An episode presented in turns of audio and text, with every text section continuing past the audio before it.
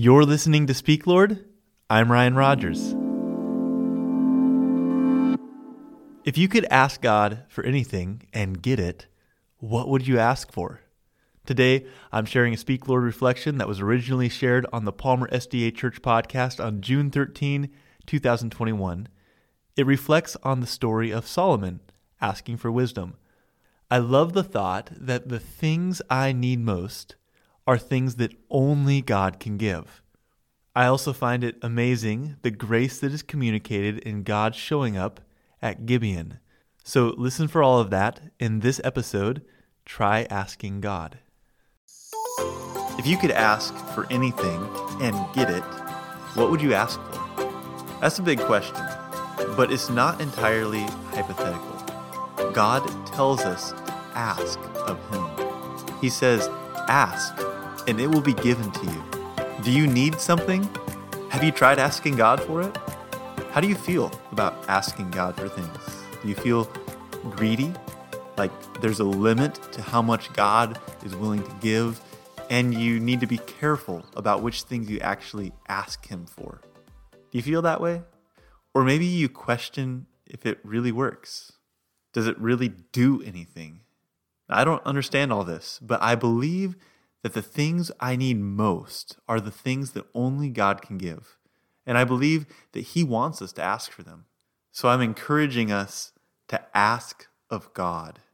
There's this story of King Solomon asking for wisdom. It's found in 1 Kings chapter 3. And I remember talking about this story recently. I might have even done a Speak Lord episode on it, but I read it recently and it spoke to me again. So I'm going to share about it again. At the time that Solomon asked God for wisdom, he was set up pretty well. Chapter 2 says that his throne was established before the Lord forever. And the final words of the chapter say, So the kingdom was established in the hand of Solomon. Then chapter 3 begins by telling of Solomon's marriage to Pharaoh's daughter as an alliance. So politically, Solomon was set up really well. And he was also strong in his connection with God. Verse 3 says Solomon loved the Lord, walking in the statutes of David his father. Only he sacrificed and made offerings at the high places.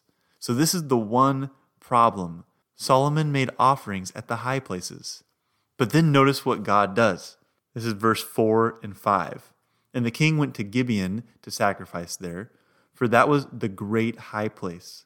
Solomon used to offer a thousand burnt offerings on the altar. At Gibeon, the Lord appeared to Solomon in a dream by night, and God said, Ask what I shall give you. God appears to Solomon with this great invitation for Solomon to ask of him. Did you notice that he appeared to him at Gibeon, the great high place?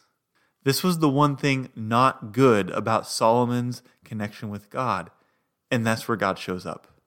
God could have abandoned him to this sinful practice. Instead, that's right where he went. God is so cool. He goes to Solomon's worst place and invites Solomon to ask of him.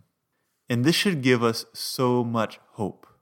If we ever question God's desire to give good things to us, remember that He showed up at the high place. So if you're in a place that's not really that good spiritually, you might ask God for things, but you're disconnected and you're not very proud of where God would find you.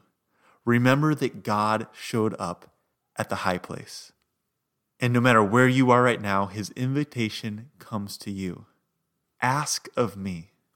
So Solomon asked, and he asked for wisdom.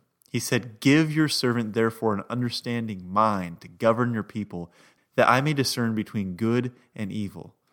For who is able to govern this, your great people? And God was a huge fan of that request.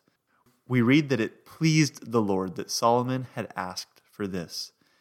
And God said to him, Because you have asked for this, and have not asked for yourself long life or riches or the life of your enemies, but have asked for yourself understanding to discern what is right, behold, I now do according to your word.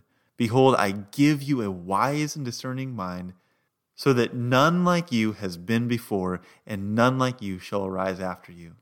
I give you also what you have not asked for, both riches and honor, so that no other king shall compare with you all your days. God wants us to ask of him. Specifically, he promises in the book of James that if anyone lacks wisdom and he asks God for it, that he will get it. But he also wants us to ask for our other needs. What do you need? Do you need courage or peace or purity? Maybe you could begin by spending some time in prayer, asking God to align your heart with His so that your request would be one that pleases Him. And then when you think you know what you need, what God could give you, ask Him and trust that God is able to give and that He actually wants to. What will you ask of God? How is God speaking to you? Speak, Lord. Your servant is listening. Thanks for listening to Speak, Lord. Once each month, I bring back a past episode from the Palmer SDA Church podcast and let it live again here on the Speak Lord platform. And this has been one of those episodes. You can find the Palmer SDA Church podcast on all platforms. It used to be the platform where I shared weekly Speak Lord episodes, so you can find over 150 past Speak Lord episodes over there. You can also find all of my weekly sermons.